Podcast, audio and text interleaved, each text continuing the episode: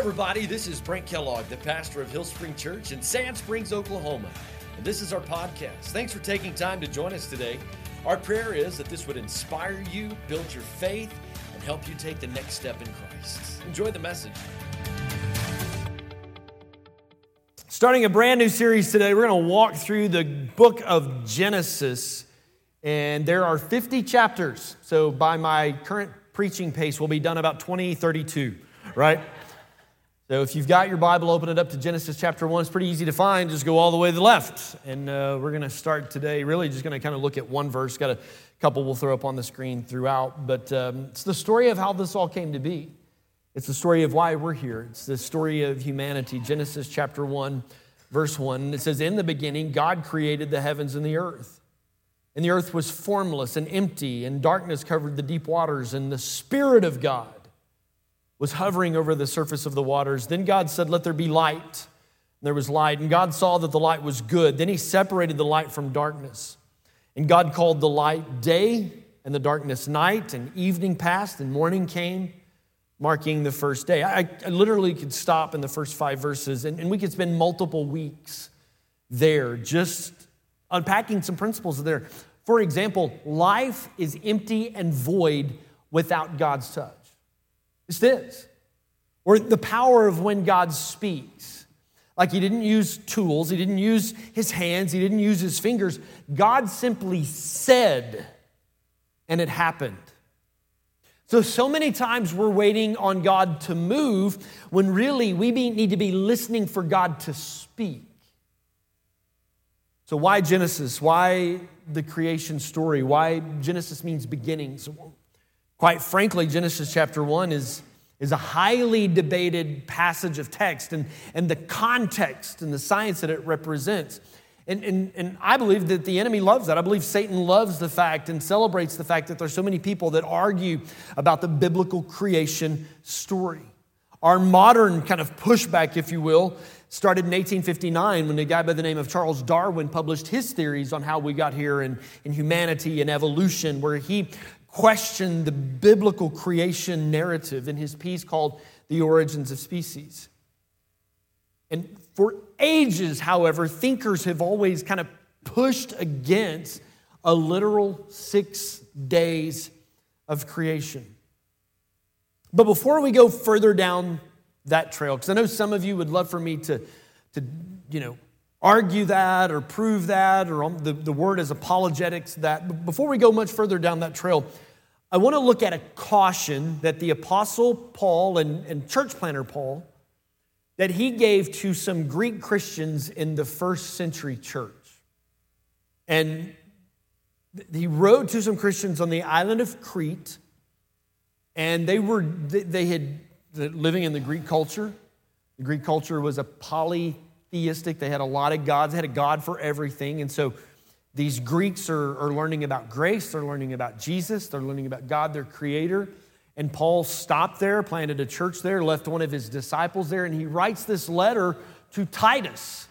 And so, in writing to Titus, he's writing at the Christians that are uh, on the island of Crete, Titus 3 8. And it's a, it's a caution to you and I today. Paul says, This is a trustworthy saying. I want you to insist on these teachings so that all who trust in God will devote themselves to doing good. If you and I are believers, we, our lives need to be devoted to a greater good than our own. Can I get an amen? These teachings are good and beneficial for everyone. And then verse 9 comes the caution. He's going to speak very specifically to some things that they kind of debate and argue, but I think this same principle applies to you and I, not to get caught up in things that can distract us from our mission. Verse 9 Don't get involved in foolish discussions about spiritual pedigrees or in quarrels and fights about obedience to Jewish law. These things are useless and a waste of time. If people are causing divisions among you, give a first and a second warning. After that, like strike three, you're out. Have nothing more to do with them. So, Paul was writing to one of the young men that he has discipled, one of the young men that would travel with him by the name of Titus. And that's the title of this book I just read from, is Titus. And at this time, Paul had left Titus on the island of Crete. And, and that island was the largest, most prestigious of the Greek islands, if you will. And so you take Greek culture, the, they, everything has a God. They're wealthy, they're prosperous, and you infuse into this new religion of grace, the new teachings of Jesus and Christianity. And many times the Greeks had nothing better to do than to sit around and debate or argue or talk philosophy and specifically spiritual things in religion. And Paul warns Titus don't let the church get distracted. Sure, it's good, it's fun. I love a good, open handed theological conversation. Okay? And yes, absolutely, knowledge is good, but Paul would also give another warning to another church in Corinth, and he said, Be careful because knowledge puffs up. People become arrogant. So knowledge puffs up, but love builds up. So don't get distracted from the original mission of the church, which is to seek and save that which is lost. So, how does that apply to us in Oklahoma in 2024? Sure, some of these Genesis 1 conversations, these theological conversations, they can be fun. They can be beneficial. Just don't let it cause divisions among you. Meaning, don't get distracted from the original vision. Genesis chapter 1 is one of those places that that warning is very fitting. Great conversations, fun conversations. Genesis chapter 1 is the foundation of our story, but don't let it distract us. Don't let it cause divisions among us. And, and, what Paul would say is if you can't have these conversations in love, then be careful about having those conversations. Does that make sense? So, Genesis 1, in the beginning, God created. There were no cameras, there were no witnesses to give sworn statements except God the Father seated on the throne. God the Son, John chapter 1 says, In the beginning was the Word, meaning Jesus, and Jesus was God and he was with God. So Jesus was there at the beginning of creation. I think when it says that God walked in the garden with Adam and Eve, I think it's Jesus that's walking with Adam and Eve in the garden. So God the Father was there, He's spoken into existence. God the Son and Jesus Christ, according to John chapter 1. And then God the Holy Spirit. Genesis chapter 1, verse 2. It said, The Spirit of God hovered over the depths of the earth. There were no cameras, there were no witnesses, there were no YouTubes, right? There was no security footage. But, but, but you and I live in a day and time where we need to touch it, we need to see it, we need to feel it in order to believe it. And I would say, even today, you have to be careful because we live in an artificial intelligent generation. How do you know what's real? How do you know what's artificially generated? So, before we, we go any further into Genesis chapter 1, I'm just going to put some tension on the table. I'm just going to tell you what I believe about some things. If, if you get in social media or you get out in the secular world, there's a lot of people that argue about some of these things, and I'm just going to tell you where I'm at. I'm just going to tell you where we are as a church, and I just want to define some of this. Okay, you ready? You're probably going to disagree with some of this. It's okay. You have the right to be wrong. Number one, this I feel like number one is really, really important. The earth is round. Okay? For all of my flat earthers in here, Jesus loves you. He says, We have to love you, but the earth is round. And close your mouth when you breathe. No, I'm sorry. sorry. Secondly,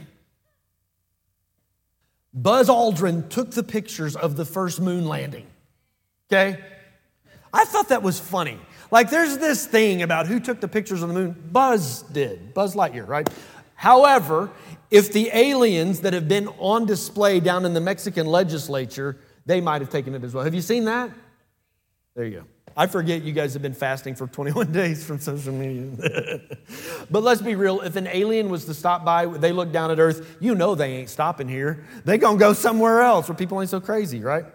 After traveling through Europe and Africa, I'm not sure I ever want to leave Tulsa again. Let's just be real.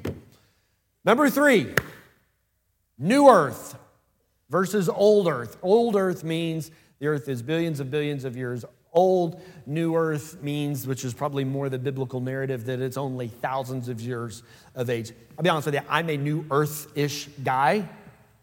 I just am. I don't believe the earth to be billions and billions and billions of years old. And by the way, there's a long list of Christian scientists believe the earth is a new earth. But what Paul would say, have those conversations in love. Don't fight about them. Don't get distracted from the vision and the mission of seeking and saving that which is lost. Don't let these conversations take away from loving God and loving people. Amen, everybody?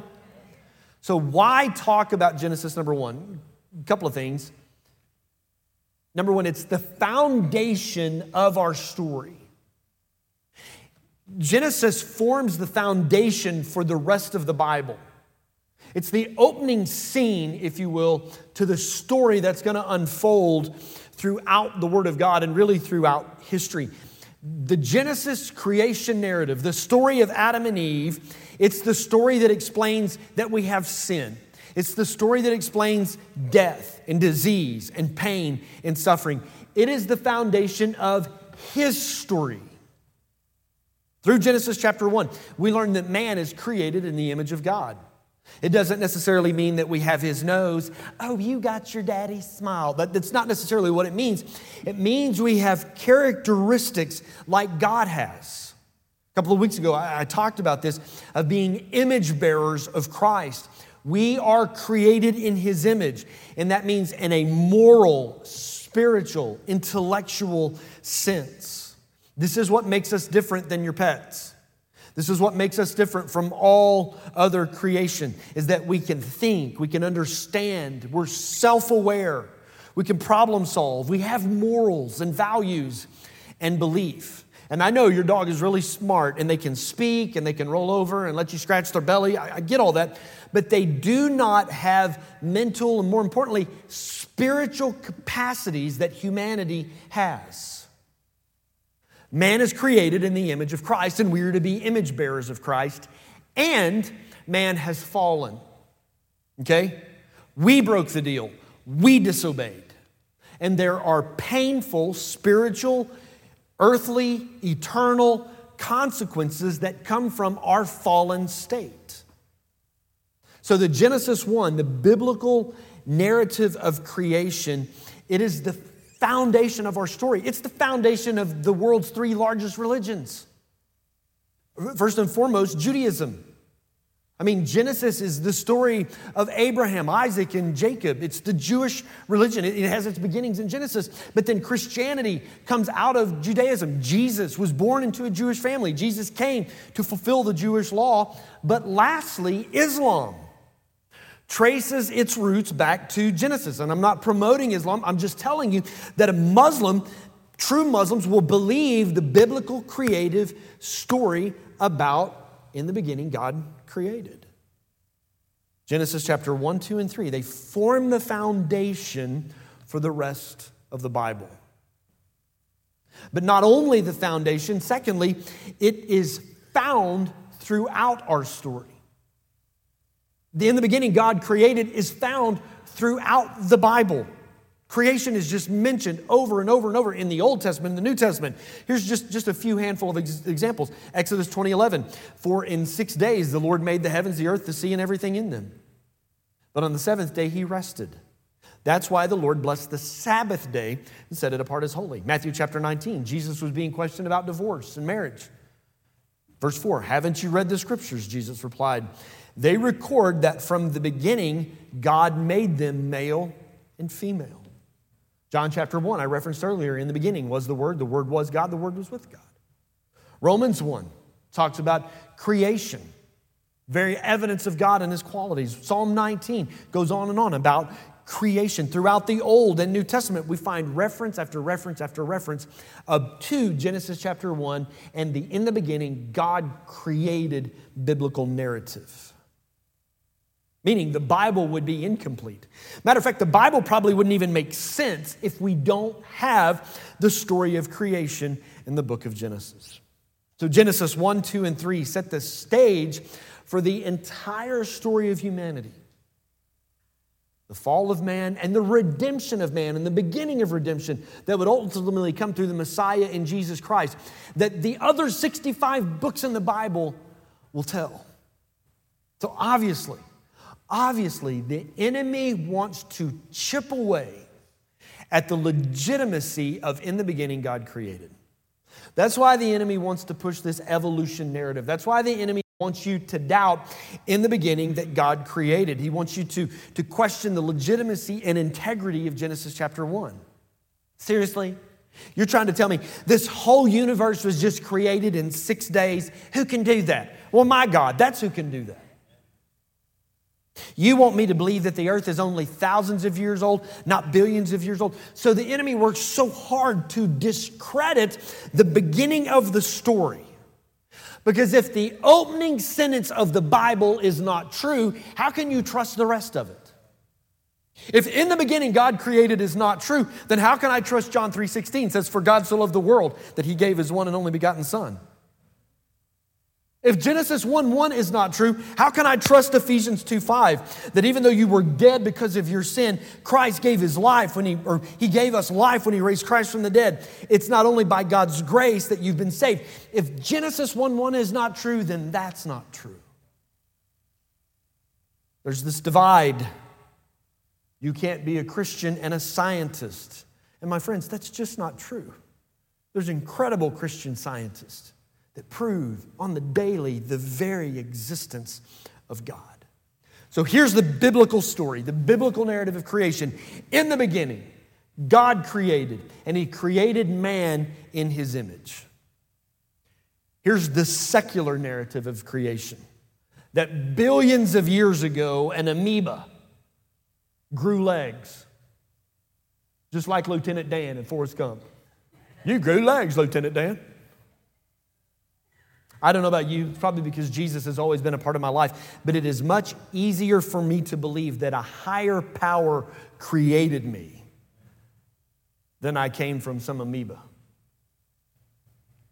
So, maybe a little bit disappointing, but I'm not necessarily going to jump all into the science of creation in Genesis chapter 1 because I think there's bigger lessons formed from creation. Genesis chapter 1 is going to give some very practical insight how we should order our lives. I'm just, just, just going to look at Genesis 1 1. One verse, you probably have it memorized. In the beginning, God created the heavens and the earth.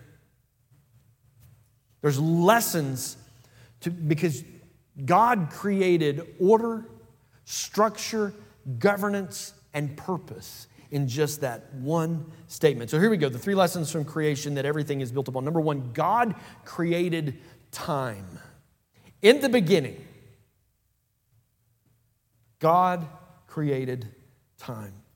So, this is where old earth and new earth are kind of fun to talk about and kind of, kind of fun to research on, but this is where it really doesn't matter. It's where it really collides, is because God was there before either one.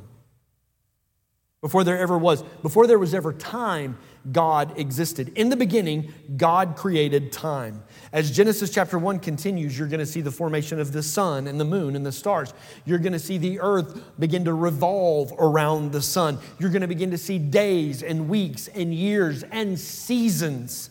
In the beginning was the creation of time and seasons, and you and I are put in that creation. You and I have been given our stop on the timeline of history. This is what Paul says about that. For we are God's masterpiece. He created you anew in Christ Jesus. When you gave your life to Christ, He made you a new person. The old things are gone. Behold, the new has come. Can I get an amen?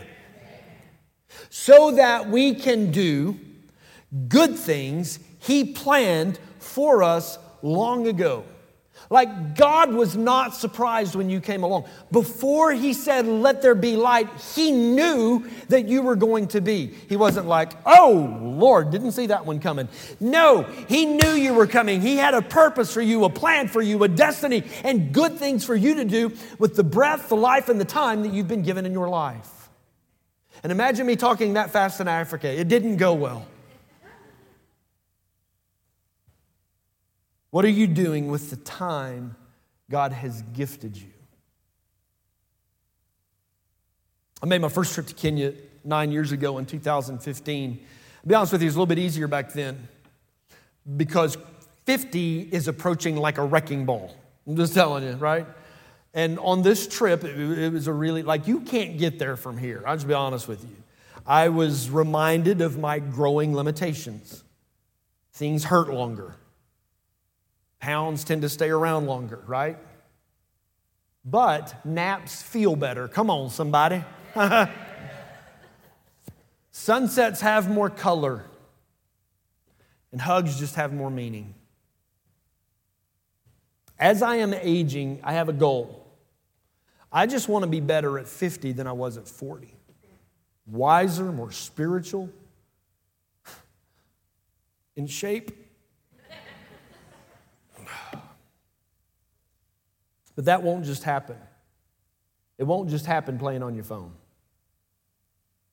It won't just happen through procrastination. It won't just happen by blaming someone else. It won't just happen by making excuses. It won't happen by being too busy that you have no control over anything. I want to be better at 50 than I was at 40, but it won't happen if I don't have margin. It won't happen if I don't find the right pace of living. In the beginning, God created time, and He gave you and I the gift of time. What are we doing with that gift? And if I'm going to be better today than what I was yesterday, I have to be intentional. What do I need to do to be better? What do I need to do to be more godly? What do I need to do to be more prepared for the things that God has for me, for a better version of me that is coming? What do I need to say no to so that I can say a greater yes to the things of God? So that I can say a greater yes to my wife, to my family, to my purpose, to my calling, to my church. God was very intentional in his order of creation.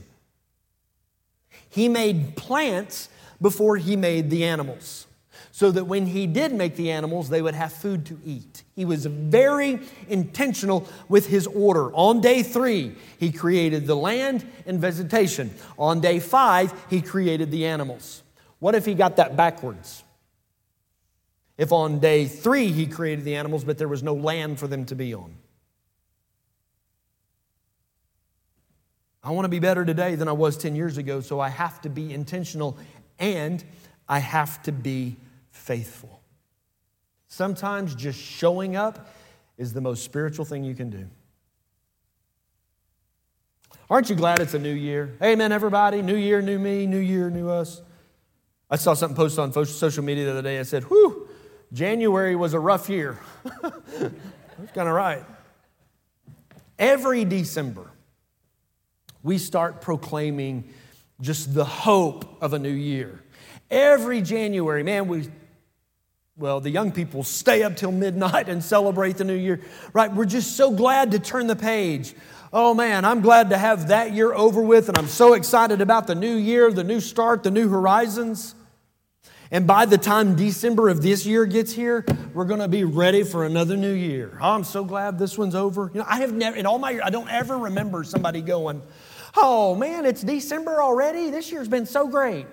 Like we just don't. By the time we're to December, we are just dragging across the finish line and going, Lord, would you give us a new year? This year's to have its ups and downs. This year's to have its challenges. It is an election year, y'all. Uh, it's to have its moments, but we need to embrace this rhythm of life.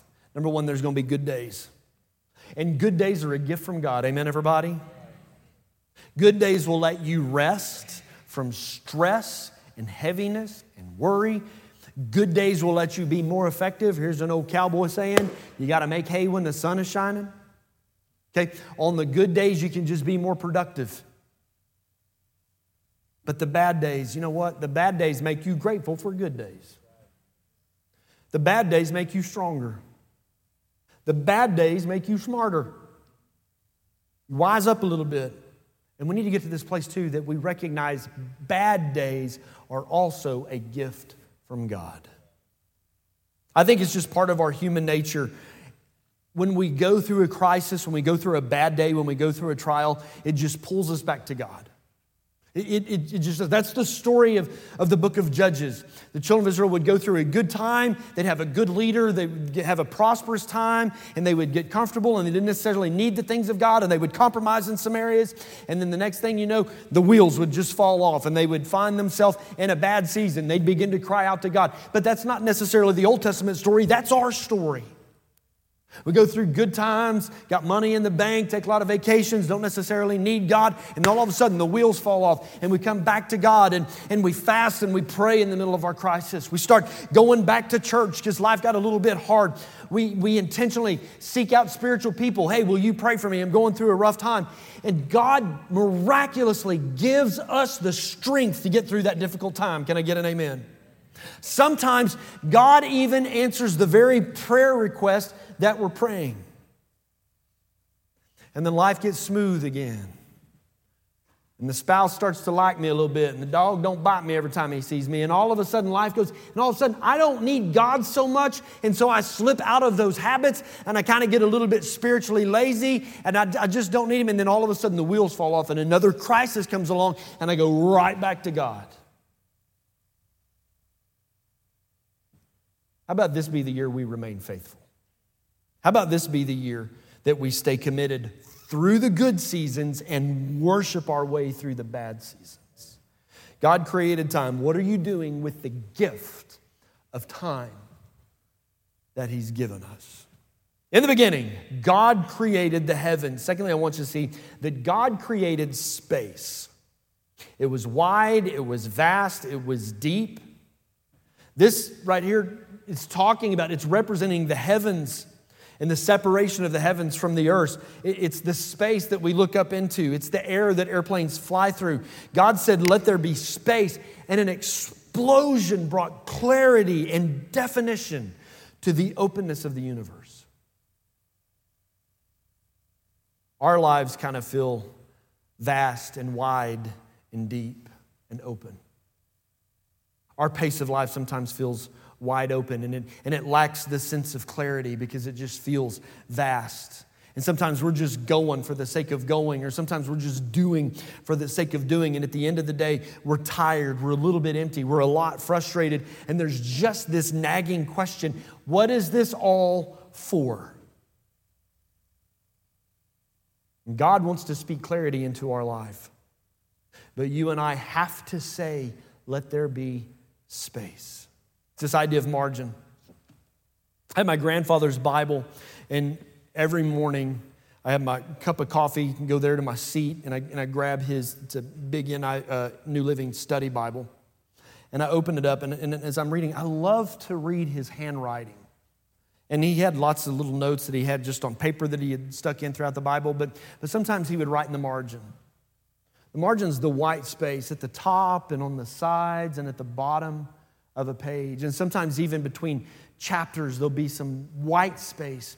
The margin and the white space, it's what lets the story that's on the pages, it's what let it breathe a little bit. We need margin in our life. We need paragraphs. We need periods. We need commas. We need pause and reset and space. And, and we just need to let our story breathe sometimes. Amen? We need white space for our relationships. We need white space for our priorities. We need white space to dream. I don't dream when I'm just stuck going and going and going and going and going, when I'm tired and busy. I'm just trying to keep up and I stop dreaming. We need white space to worship. That's why we'll say God's number one priority in our life, but the reality is He's the first one to get bumped when life gets busy. We're so tired from the life that happens Monday through Saturday that we'll skip church on Sunday just to recover from the rest of the week. I'll, I'll, pray later. I'll read my Bible later. I'll go to church later. When God was bringing order to the void and the emptiness, He said, Let there be heavens, let there be space. And you and I need to say, Let there be margin in our life. God Himself practiced this principle. He worked for six and on the seventh day he rested. It's where the Old Testament Jewish uh, custom was the day of the Sabbath. It was a day that was set aside for worship, where we recenter our life on Jesus. We come together with the body of Christ. Something powerful happens when God's people come together and worship and pray and sing together. Because, quite frankly, Monday through Saturday can get a little bit off center. And then it's a day of rest. A Sunday afternoon is a spiritual exercise. Come on, somebody say amen. For some of you, the idea of rest would be the best spiritual decision that you could make. And it's not just about taking a nap, It's about saying no to the wrong things that clutter our life and saying yes to the right things. Everybody repeat after me. I love you, Brent. Like, first service didn't even fall for that. They're like, I, um,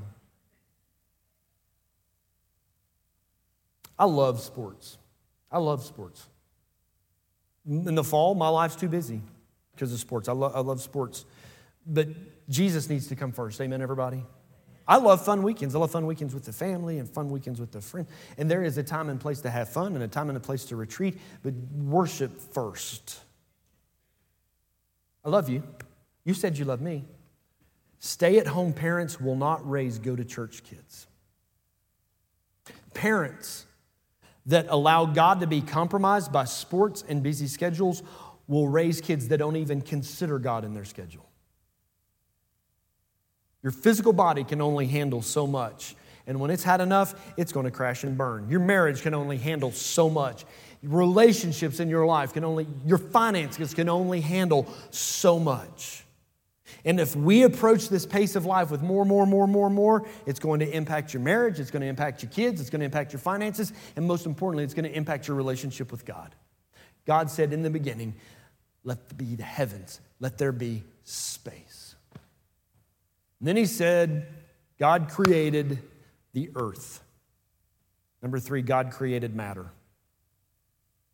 God created the solid stuff, the earth, the dirt, right?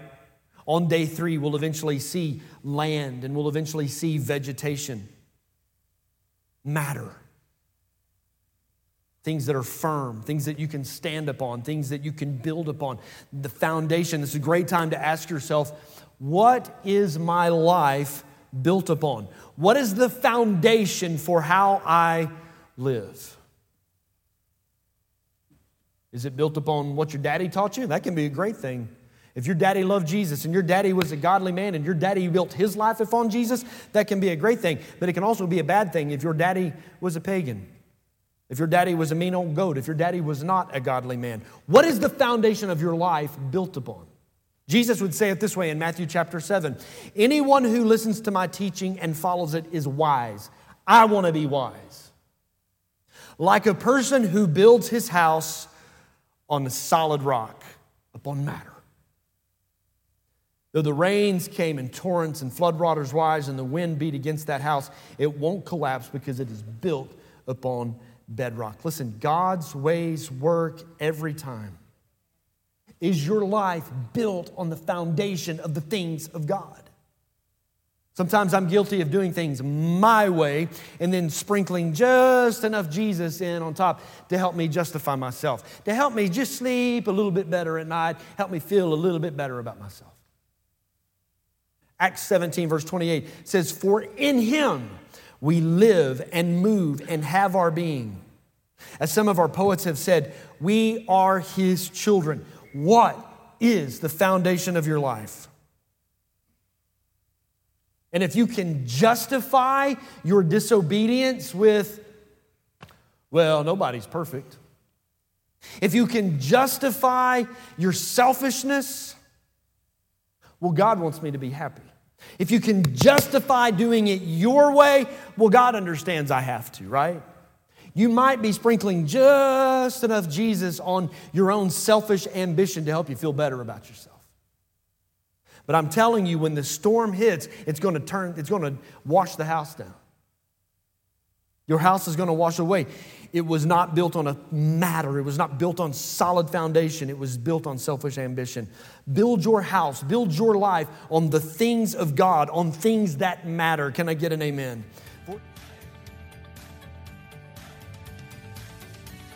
I hope you enjoyed the podcast today. If you did, there's a couple of things I want to invite you to do.